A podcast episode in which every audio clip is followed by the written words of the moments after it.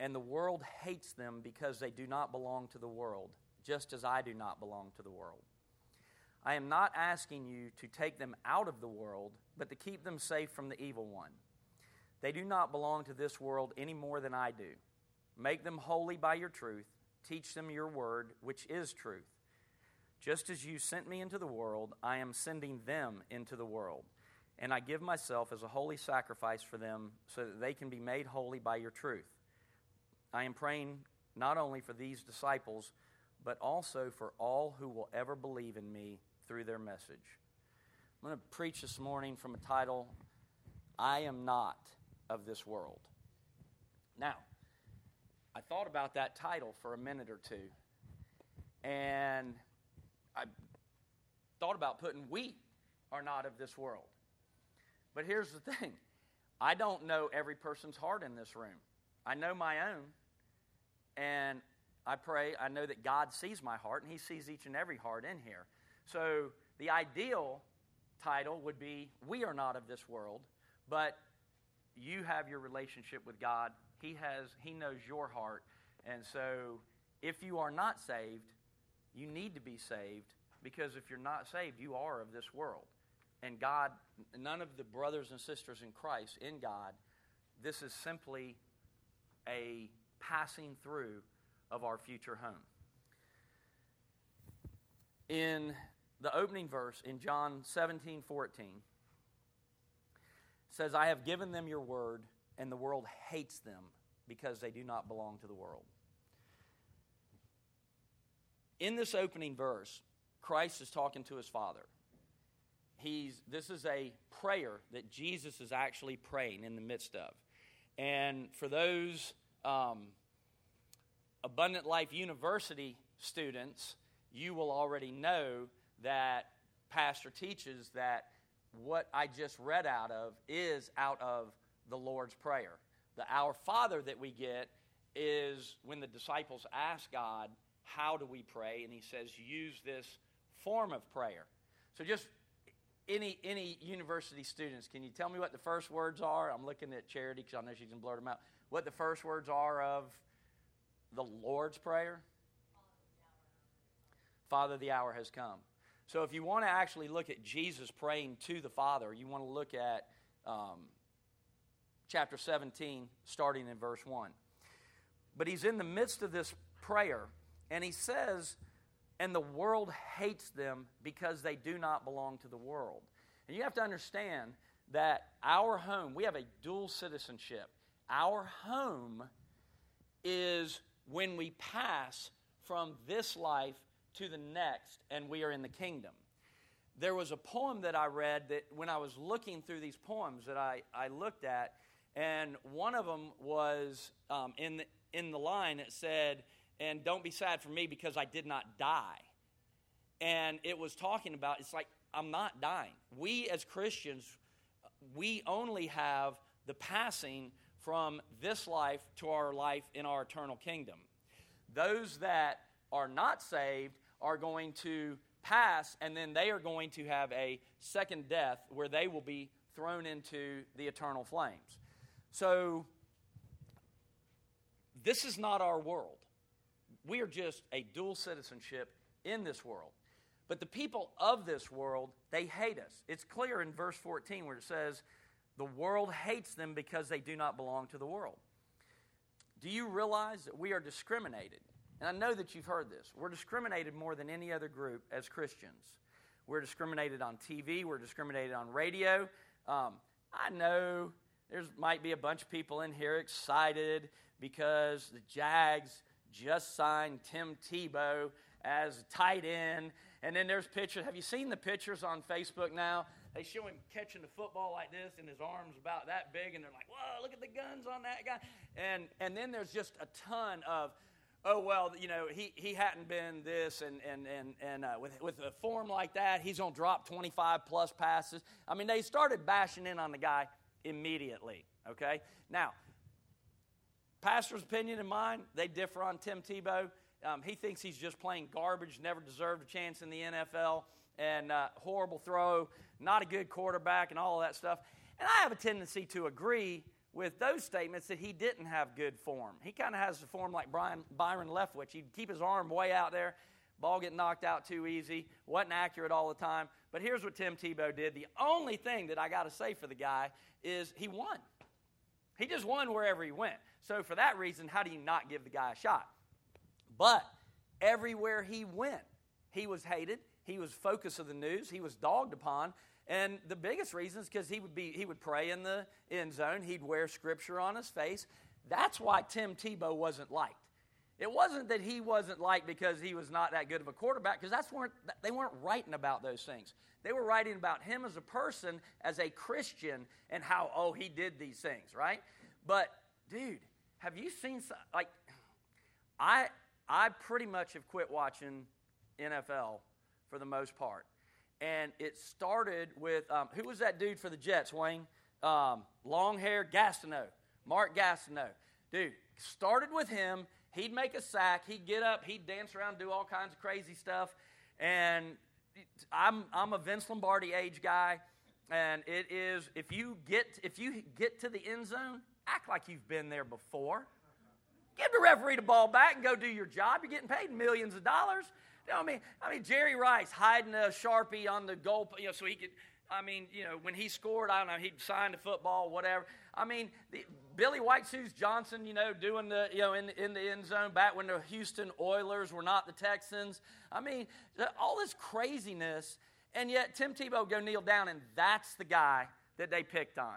I mean, there's lewd and lascivious, just, I mean, like in your face, and nothing. That's all good. That's all good.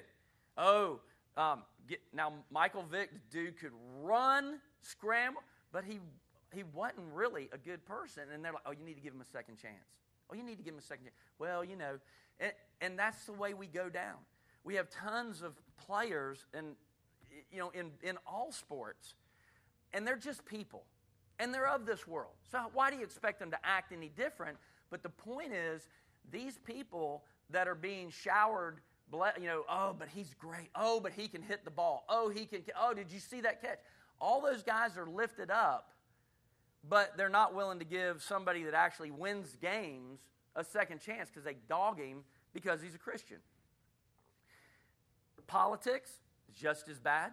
Christians are hammered in politics. Teachers, and this is something that jumped out to me this week. And this is a, just a proof text that the world hates Christians. Did anybody in here see that a Virginia teacher was put on leave? He was suspended from his job.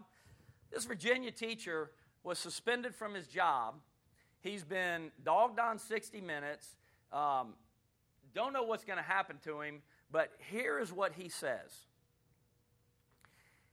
It's not my intention to hurt anyone, but there are certain truths that we must face when ready we condemn school policies that would damage children, defile the holy image of God.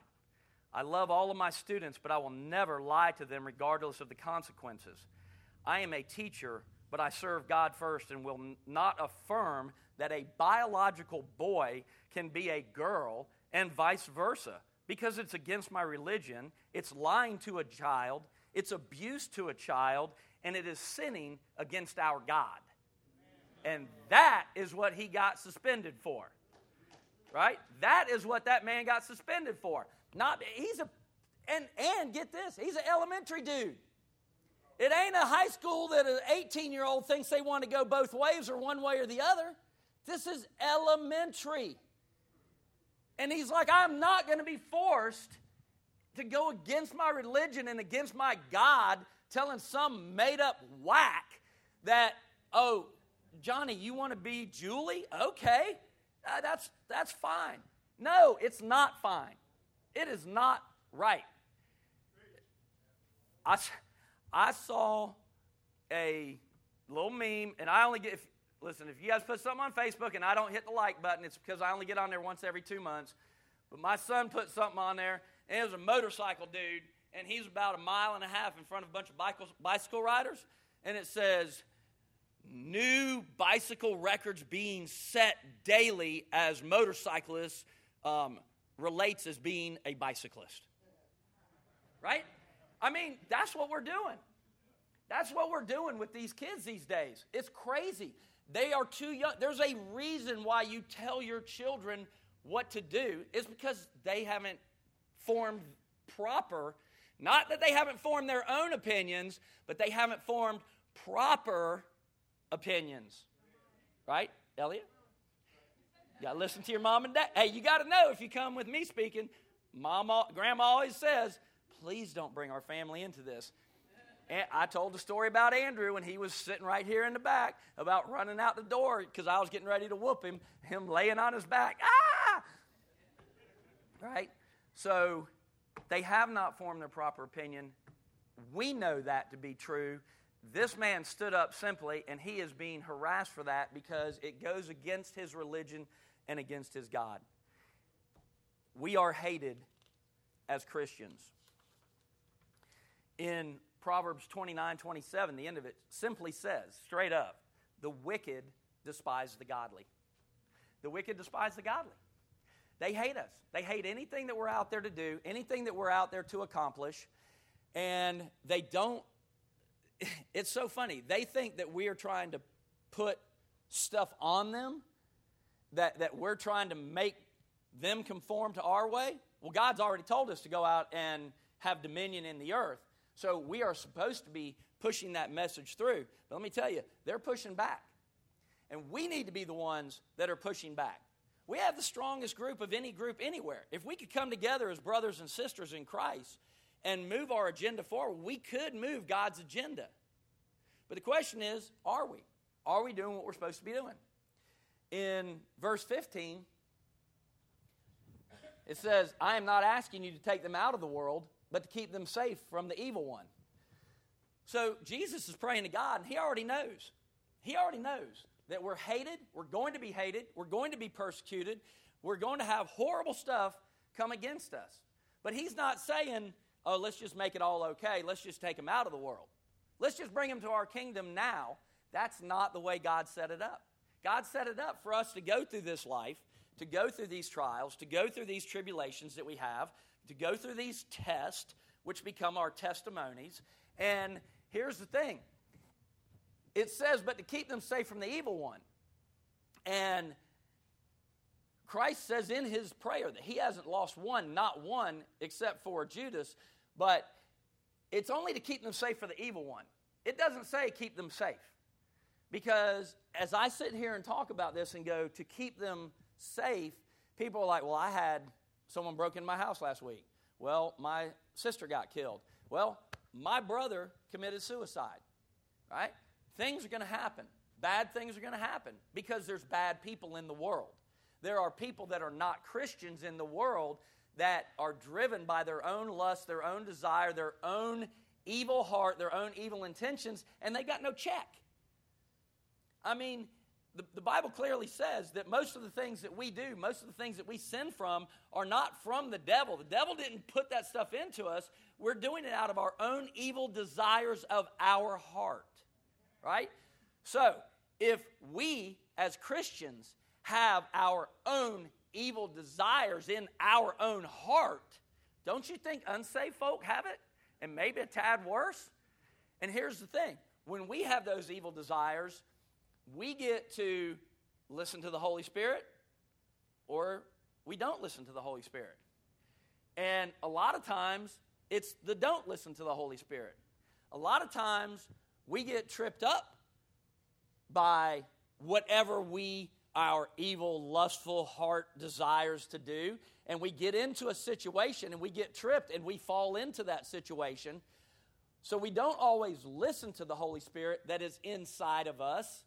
But what happens is once we do it, if you are saved, that Holy Spirit's going to go, bro, you didn't listen to me, but guess what? You were wrong. You did wrong, and you need to make it right now. You need to repent. You need to apologize. You need to make it right with God. You need to make it right with whoever you did the damage to. And we have a check in there to make it right or to repent and God has given us a lane to make it right with Him. He's already paid for our sins. And here's the sad, the sad reality that breaks my heart more than anything else is Jesus died on the cross for all the sins that happened, but all the sins that are going to. And what hurts me the most is when I trip and fall and I realize what I've done, each and every Christian should identify you know what I just did? I just added another nail on that cross. I just made his burden heavier. I made more weight on there because he carried the sins of the entire world, and I just added another one. And that is what should help us as Christians continue to do the right thing, continue to change our world. But if we could just all get on the same page, we could change our world. So, obviously, things happen. We are not kept safe in this world, but we are kept is we are kept safe from the evil one. In other words, we can be captured, tortured, and killed. Some of our servicemen. But when that's happening, if they're saved, he's being kept from the evil one. He is being kept from the evil one. And he knows that when that torture happens, he passes that life and he goes and is with Jesus and is in the kingdom of heaven. He is in his true home at that point. So he keeps he's asking to keep us safe from the evil one.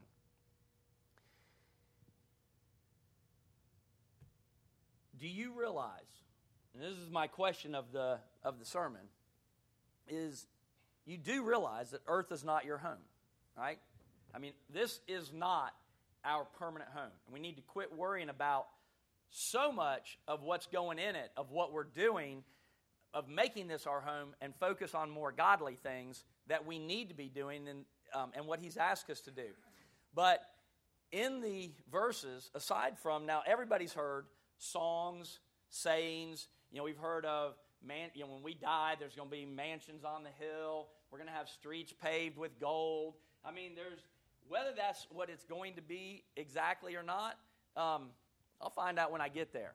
But aside from all the, the songs of saying we're going to have this mansion on the hill, why should we believe that earth is not our home? I mean, I mean we're, we're told this. Um, if we go to our next verse, John 17, 16, he tells you right here. When he's praying to his Father, he says, They do not belong to this world any more than I do. So here's the thing if we don't belong to this world, what does that make us? Aliens. We're aliens. Do you look like an alien? Right? We should look like aliens. In um, we should look different. We should act different. We should do things different. We should have people going, Why are you doing that? Right? Um, in the 70s, and I'm not going to go through the whole counterculture um, that Pastor goes through uh, when he does it, the goth and all this stuff, but I am going to touch on the disco era. Okay? Um, that was the first time I ever looked like an alien. I wanted to stand out. Um, I was counterculture. Saturday Night Fever, that, that's me. I figured I was John Travolta, only blonde. I mean, I stood in front of the mirror and, you know, comb, my hair was down on my shoulders. I had, now, Pastor always says we're five nine and a half, right? No, I was six foot because I had pumps. I had two, two inches in the front and three inches on the back. I was six foot. Bell, polyester bell bottoms you know, covered that up uh, polyester shirt, um, flowers on it, would always unbutton it to about there. This, this is the funniest thing.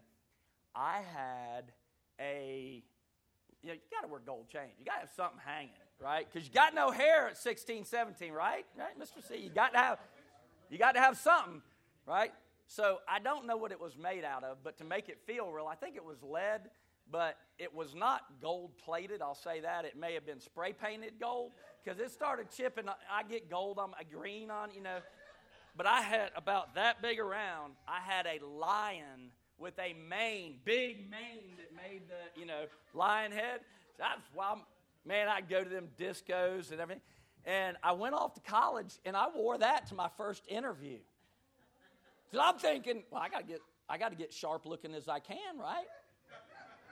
I, dude, I'm ready, right? So I, I mean, I'm thinking counterculture. Well, here's the thing. Here's the difference. I grew up in Gulf Breeze, Florida, which is right outside of Pensacola, which is a real town, right? It's got some people there. It's got a Navy base there. It's got a bunch of stuff going on. H- had plenty of discos for us. There's plenty of stuff going on. I went to school in Hattiesburg, Mississippi. And Hattiesburg, Mississippi is a far cry from Pensacola, Florida. Even today, right, Joyce? Oh, it's a far cry. Mississippi's a far cry. So, I, you know what I found out? I was an alien. I was the only one walking through the mall with it, you know, I'm like buttoning my shirt up a little bit, hiding that, you know, fake medallion on my chest. I went into a men's clothing store though, and I got the job. They liked my interview, and they were like, "Now we got to get you some real clothes, boy." You know, I was wearing khakis and button-down shirts, and but I looked like an alien, and I was doing things to stand out. And that's what we need to be doing is the, the point of that is we need to be standing out. Um, I brag on our food and clothing, and it is phenomenal. It is phenomenal. But guess what we are? We are humans. And when we get in the middle of handing out 500 or 600 boxes, every once in a while, we, we get at each other. And we have to stop and we have to think about what's going on and why we're here and serving God. Because what we need to be doing as we're handing those boxes out is we need to be showing something different. And you know what? We do. We really do. We might have a little bit of this on the inside, but we show. John's got so many. There's people. Wilbert knows people when they pull up. Um, Tasha, all the people on the, the, the you know, tables out there, Rick, Charity, when she comes in, like they know these people. They know these people. They come through, they have conversations with them. It isn't just handing them a box and go on. Sometimes it's like, hey, hey, hey, the line, look, the line's out here. Quit talking to that, get that car going, right? And it's because we are. Yeah, see, Wilbert, Wilbert and Charity, they're the ones yelling at us, right? Rick, I'm sorry for you when you get home, man. I, Rick's just trying to hand out boxes best he can. John's holding line up talking to people. But we have established these relationships with people, and we are showing ourselves different to these people when they come through. And that's what we're there. And we pray every Saturday morning before we start this that we show salt and light when we're handing these boxes out, and that maybe just at least one. Every Saturday, I would like to think that at least one person that comes through sees a difference between the things that we're doing and will get saved. Because that's what we're here for. Is we want salvation. We want more people to be hated, right? We want more people to be hated. We want more people to go to kingdom with us. So we need to be doing things that are different than normalcy. Okay? In 1 John 2:16 it says for the world offers only a craving for physical pleasure, a craving for everything we see, pride in our achievements and possessions, and then it says these are not from the Father but from this world. I will go out I'm just I'm going to say I'm not even going to go out on a limb. I'm just going to say it's true. That every man is a dog. Every man's a dog. Told my 14 year old granddaughter that. She's just getting into liking boys. I hope just, but just liking them, right? And I told her, I was like, Heidi, when I was your age, there's only one thing on my mind 14, 15, 16, 17, starts at 14. Physical pleasures. All men are dogs. But guess what? There's some dog women out there too, right?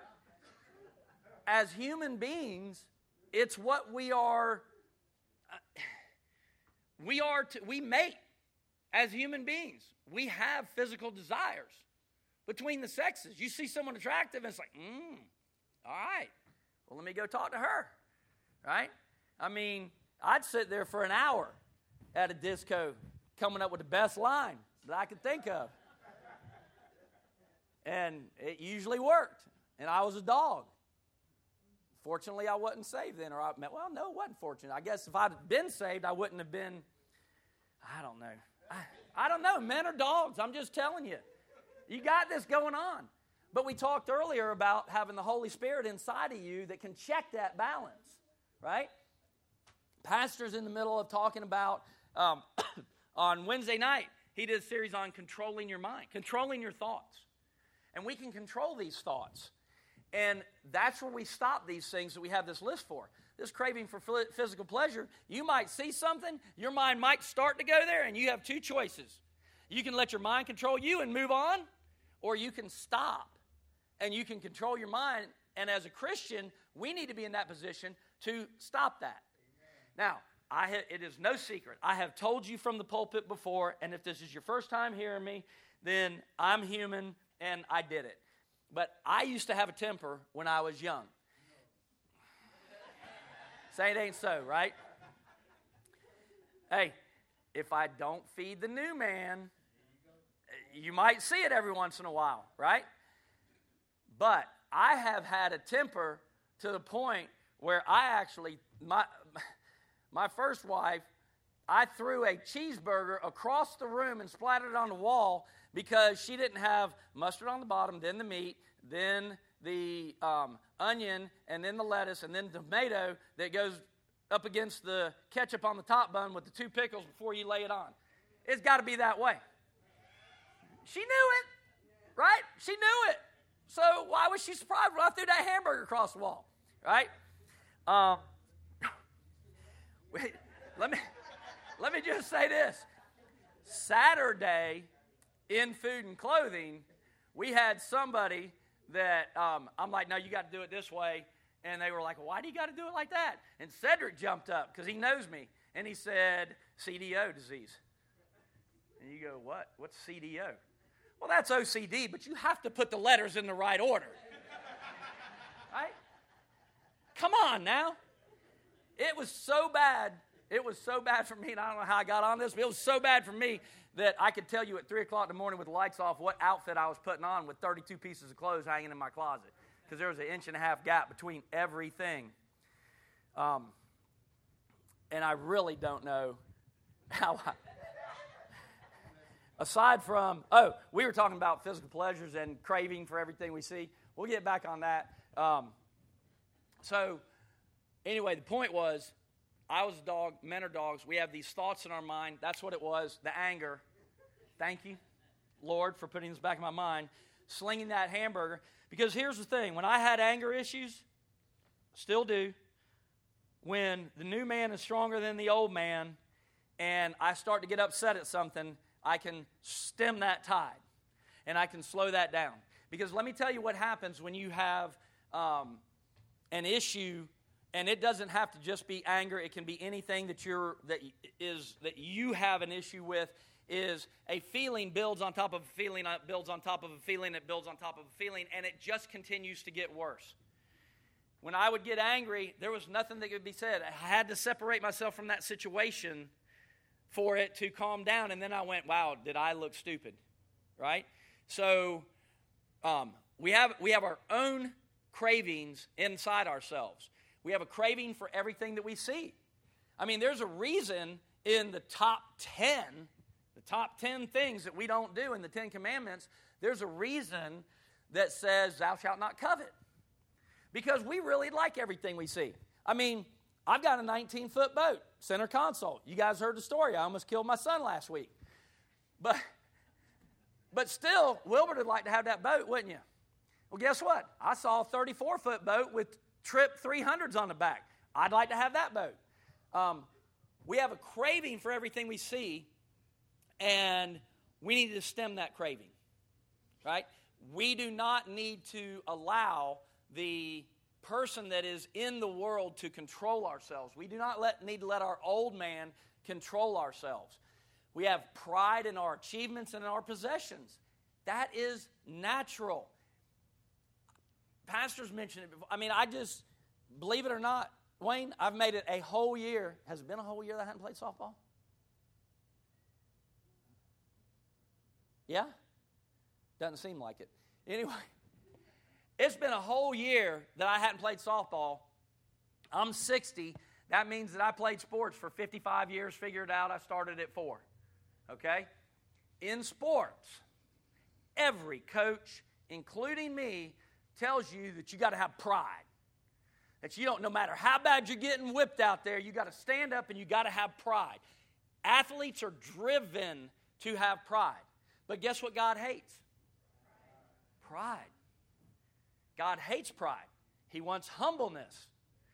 And when I started learning that, and you know, I'd get we'd get stomped out in softball or close game didn't matter. I'd be like, man, you guys played a really good game. I'd have teammates like, what are you congratulating them for, man? What's wrong with you?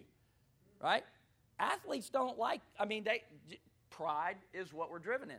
We're driven in pride for the houses that we own, the property that we have, um, animals that we own. You know, there, there's people that have pride in their pit bulls. I have pride in my German Shepherd. I have, I mean, I, she's a really pretty dog. She, my, my wife trained her, otherwise, she'd be more spoiled than what she is. But we have pride in our achievements and our possessions, the things that we own. I, I'll be honest with you.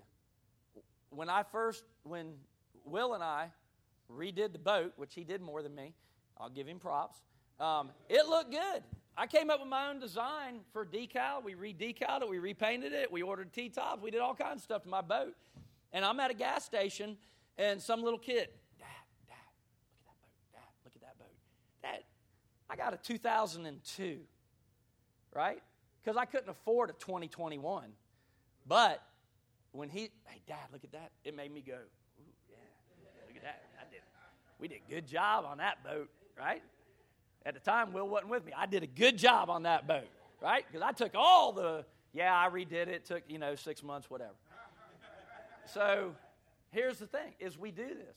We have physical pleasure, craving for physical pleasures, craving for everything that we see. I, another thing that you can tell we have a craving for everything we see is, you know, when you have an extra 40 pounds. Pride in our achievements and our possessions. But here's the thing these aren't from the Father all of these things that we just covered, whether they were funny, whether they were true, whether they were sad, glad, happy, they're not from the Father. These are all things that are from this world. Now, doesn't mean that you can't have those, but what we need to understand is that everything that we do needs to glorify the Father. Right? Everything we need that we do needs to glorify the Father. Going into debt into mega debt is not glorifying the Father. Um, when, or let's just say, stretching way out beyond your means. And I know pastors throwing the number out, and I don't know it exactly, but it's like something like the average American is living like 116% or 140%. They're living beyond what they make, right? That is not glorifying the Father. Going into debt to buy Christmas presents for kids, that is not glorifying the Father. But if you work hard, God's laid out a plan for you. Rick's got a job coming up that God knows. He's asking for open doors and closed doors. He's had some of them closed. He's waiting for the right one from God, okay? And God is going to lay out a job that is going to provide for him and his family. And as long as he's not stupid with that and he continues to invest in the kingdom and he does the right things, then he can be successful with that. Right? He can be successful. And God has no problem with success. He just doesn't want to go out and act all stupid and crazy and get tied up with the pleasures of the world.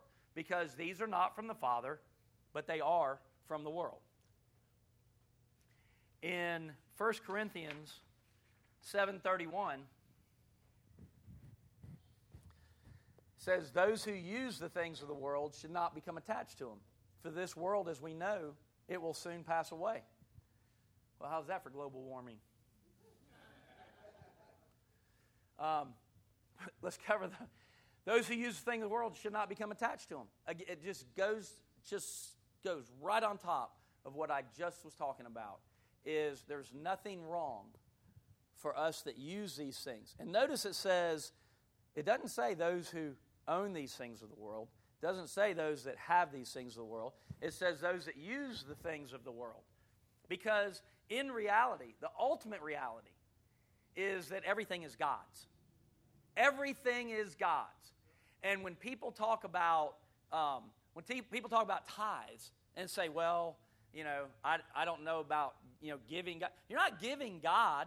You're just keeping 90% of what He gave you because God's given you everything. Everything we have here is God's. So we are using. It's just like, and I know Pastor said this, but I've said it before. I've threatened Andrew when he slammed the door. It's like, dude, I'm going to take that door off its hinges because that's not your door to slam. You did not pay for the door. You did not pay for the house.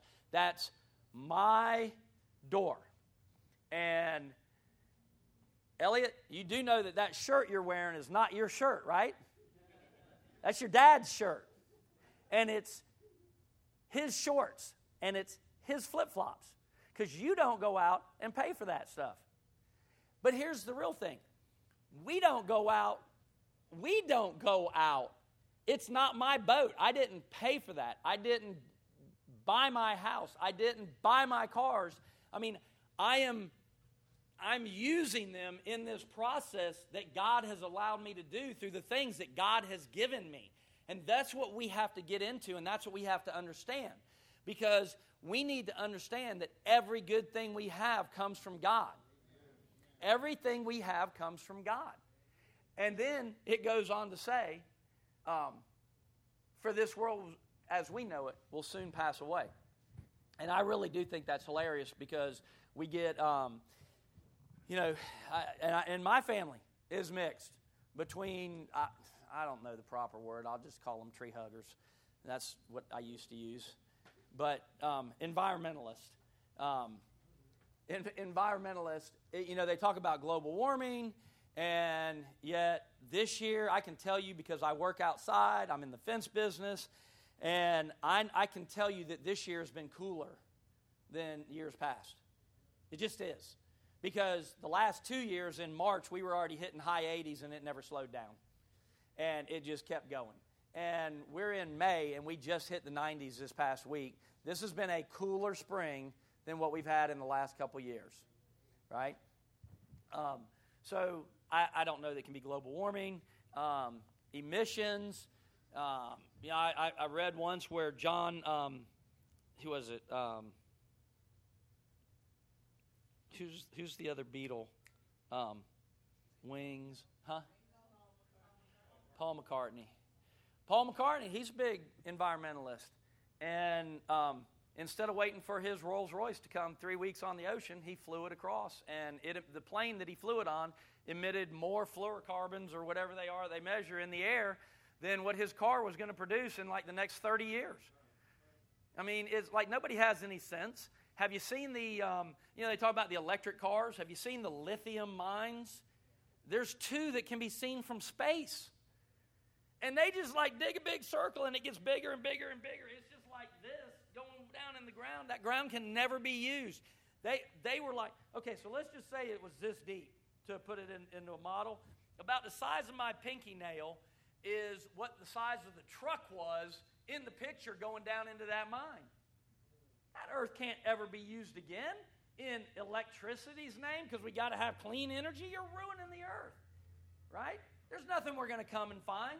There's things that God has given to us that we can use, but the bottom line is the Bible says that the earth is going to fade away like, a, like an old cloth, right? An old coat. It's going to be eaten by moths. The earth's going away. And there's a reason that the earth's going away. It's because God's making it go away because He's got a plan. And his plan is for not this earth not to stay for the next 10, 15, according to some, 300 million years. There ain't no 300 million years, but that's not what God has in plan for this earth. He has this earth, and it will soon pass away. There will be a new earth, and we will have a new kingdom, and it will be our home. um, we were, Nancy and I were flipping through, well, we changed our cable. We got rid of cable because it was costing us $118 a year, and we got a channel called Frndly. You pay for it, it's 15 channels for five bucks, and um, and, and it gives you like the Hallmark and the Up TV and Lifetime, and that's it. And it's live. I mean, I recommend it. It's a really good station. Has two outdoor um, channels on it, and it's got a fishing channel, so it's got a little bit of something for everybody. But um, unless you want horror, doesn't have any horror. It's got old westerns. You can watch Gunsmoke, Rifleman, and that you know Virginia and that sort of thing. But um, it doesn't have any horror, doesn't have any bad movies, doesn't have any bad language, anything like that. I, would recommend it if you want to get out of paying a huge, um, a huge bill every month. But um, one of the things that we came across was Quantum Leap. And you guys remember the movie, the show Quantum Leap with Scott Bakula, right? So I read something once that Quantum Leap is the ultimate sci fi show for time travel. Because everyone you've got, whether it's Back to the Future, whether it's Stargate, whether it's, you know, Star Trek has time. Any of them that have time travel, what can't you do when you go back? Don't run into your other self, right? You got this, you got that. Dude, quantum leap, they had it. He jumped time, but then he just show up in somebody else's body. So it was never him. He never had to run into him. But here's the thing when he was there, in, his, in this particular body, the whole premise of this show was that was not his world, but he was trying to make it right. And that's what, when we know that the earth is going to pass away, we know this is not our world. We know this is not our home. But what we want to do, we want to do the things that God would have us to do. And one of the things, we want to try and make things right. Whether we're with a Christian or a non Christian, we still want to make it right. Now, the Bible says that they should know us, non Christians should know us by our love for one another, right? And that's good. But it also tells us to love our enemies, to pray for our enemies. And if our enemy needs help, to help our enemy. So when things are going bad and we got these people that are just whack and against us, we should be praying for them. And I'll use, um, so this past week was a really hard week for me, right? And this is a praying for your enemy story. This was a really hard week for me.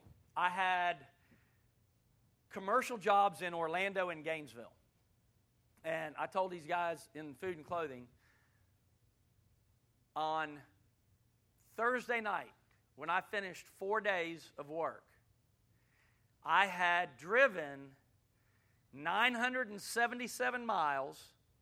I had spent 22 hours and 25 minutes in my truck driving, but I also had 28 hours of physical work in that time, and on Wednesday, I only did one hour.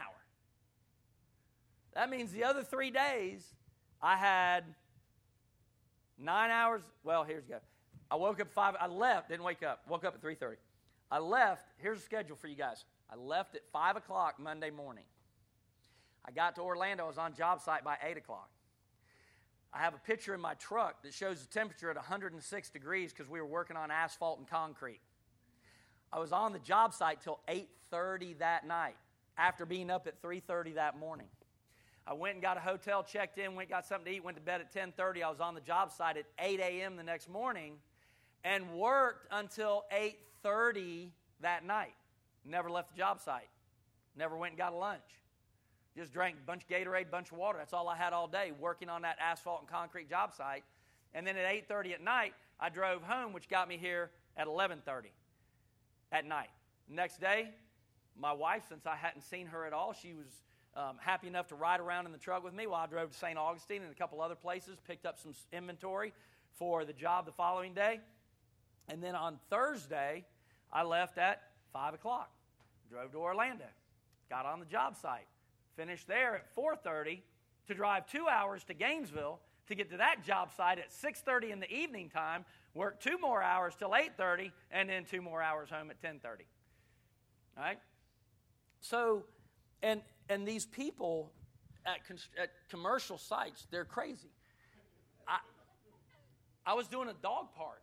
And this is what really bothered me. Out of all of that, I don't mind putting that work in, but out of all of that, we had a dog park, and there was some lady there, and eh, wearing skinny jeans and cowboy boots, and had a Summit, which is the company that runs the construction site, had a Summit construction vest on and her hard hat.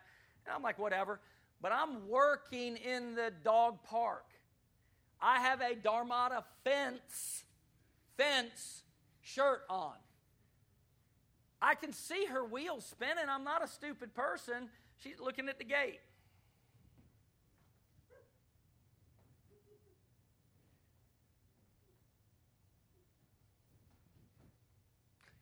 Ma'am, anything I can help you with? Adjust that, raise, low it, do something? Is there something I can do? I'm not looking at that.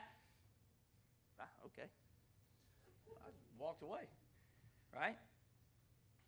Guess what happened at 6:30 the next morning on the day I wasn't in Orlando? 6:30 in the morning, get a phone call. Hey, ADA inspection in 4 hours. We need you to come change that gate and flip which side it swings on. That's a 6-minute change for me and I had my tools right there right then. Right? Don't you think that lady was my enemy about that time? Don't you think I was having to call on the Holy Spirit just a little bit at that time? Because I wasn't thinking nice thoughts of that skinny jean wearing. I'm trying to be nice. I'm just trying to keep non perverse words out of my mouth when I describe her right now. Dude, it, it was the Holy Spirit that kept me. but I, I, called the supervisor. I'm like, bro, I ain't driving down. You're just gonna. Ha- I, I can explain to you. It's very simple. I can explain to you. But it's like, you know, this is the things that I'm, I'm going through. But the reason I brought that up is because I was willing. Now think about this. This is, I was willing to do that driving, install the fence the way they wanted it done. To and the dog fence, by the way, was a one-day job. I've been there six different times to Orlando because they keep ripping it up because they keep wanting to change their concrete just waste of money. Um, and, and I have to say this I'm really, let God take his revenge and don't gloat. So I'm really trying not to go, well, they get what they deserve. I'm trying not to say that. But the very first building they put up out of the eight, this, this complex is 100. And, think about this. Oh, by the way, that woman that was snotty to me, she's the new owner. This woman stroking a check for $160 million to buy this apartment complex, right? So I get Monday morning, I get there, and building one, which is almost complete, plumbing's done, electrical's done, they're working on stuff inside. It's all chained up with chains that are about as big around as my thumb, big old loops on it. It sank five inches in the last five days. And so I can either go, well, Lordy, Lordy, look at that. Look, look what God did for me. No, I can't do that. Even though I want to, even though it starts to come out, I can't do that. I need to pray for my enemies. And I need to um, I need to change and I need to be what God wants me to be. Right? So we want to try and make things right. In Hebrews 9 11, it says, So Christ has now become the high priest over all the good things which have come. He has entered that greater, more, that greater, more perfect tabernacle in heaven, which was not made by human hands and is not part of this created world. And I saw this verse and I just wanted to insert this and just just make the comment. He's in a greater place. He's a more perfect tabernacle. We've got a kingdom that we're going to. We don't know what the buildings are going to look like. We don't know what our, our place, we don't know how we're going to exist exactly in the kingdom because we are not there yet. But God has made, if, if there's something more than perfect, He has made a more perfect. If anyone can do it, it's going to be God. He made a more perfect tabernacle in heaven, and it was not made by human hands, and it is not part of this created world in Revelation 17 8. I just want to bring this up to you to show because I've been talking about how we have how we are not of this world and we are not of this world. And when I say we, I'm talking about Christians. Revelation 17 8, it says, The beast you saw was once alive, but isn't now, and yet he will soon come out of the bottomless pit go to eternal destruction. And to the people who belong to this world, to the people who belong to this world. So there is, when we keep talking about we're not of this world, we're not of this world, we're not of this world, there is a reference to there are people that are of this world. Although God, although Jesus came to save all sinners, not all of them have accepted that. And whether it is predestination or free will, whichever side of the fence you fall on, it doesn't matter because some of these people, whether they chose not to be saved or they're just not saved, they belong to this world. And those names are not written in the book of life before the world was made. They were not written in the book of life. And then I want to make one more point, and I'm done. And that is going back to our, the last verse of our opening verse, John 17 20.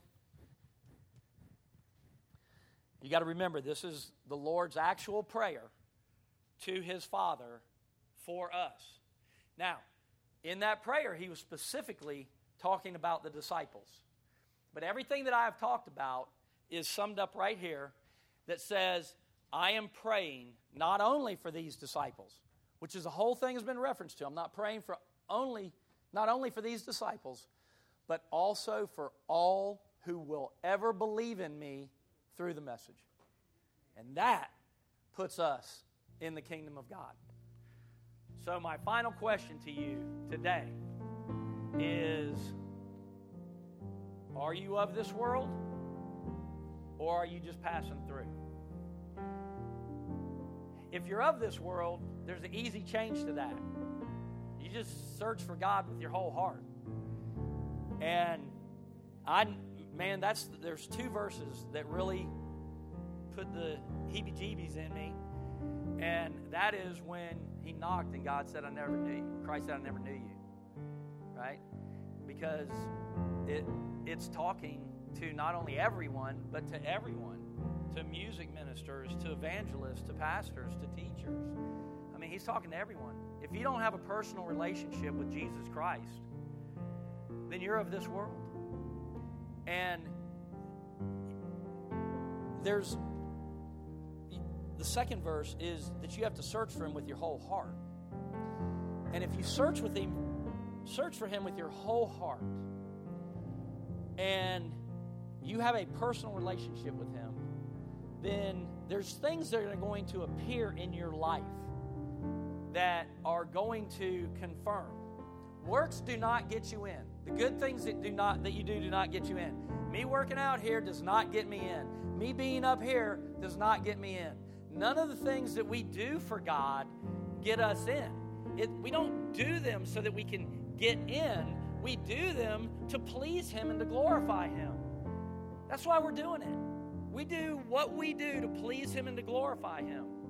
Every single Saturday when we have that prayer in the morning, I we we tell God, "Thank you for letting us serve you."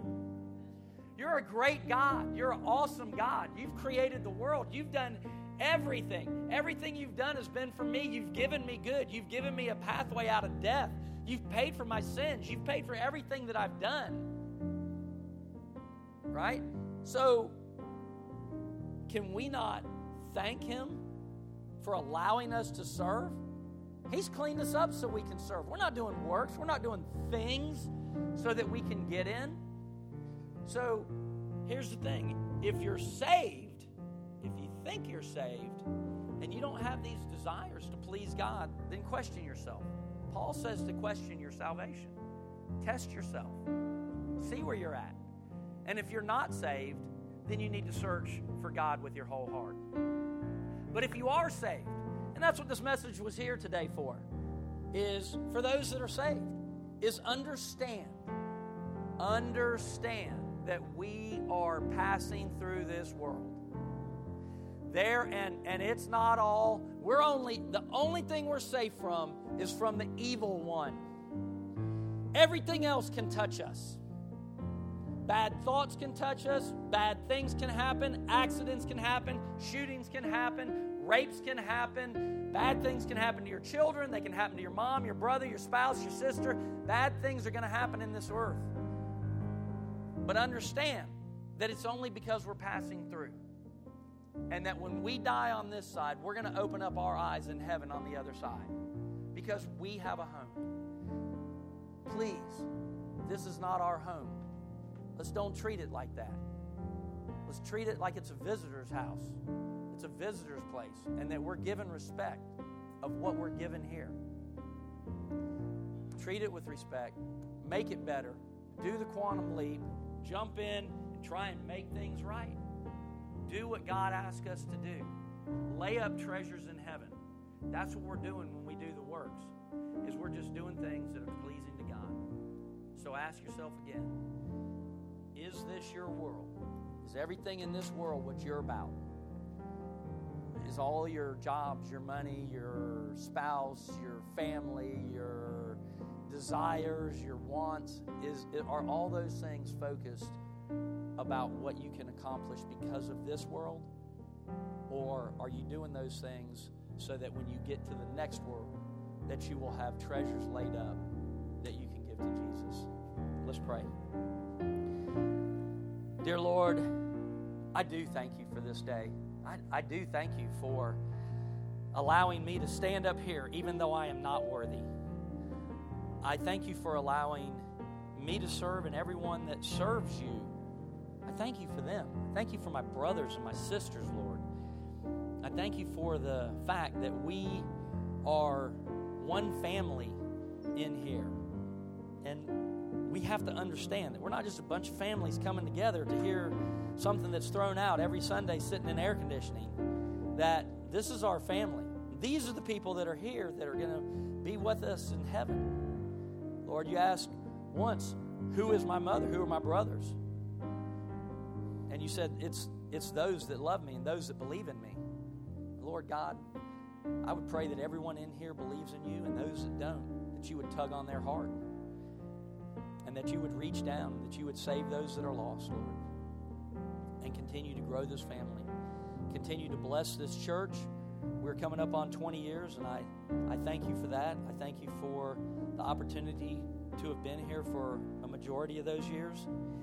And I thank you for each and every new person that walks through the door that will come and to hear your word and to hear truth. And Lord God, again, as always, my huge desire is that as your word was put out today, that it might reach somebody and that at least one person may be saved. Lord, we ask all of this in Jesus' name. Amen.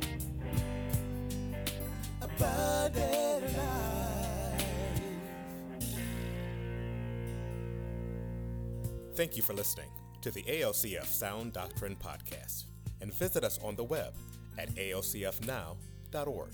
Your financial support for this ministry allows us to share the gospel around the world.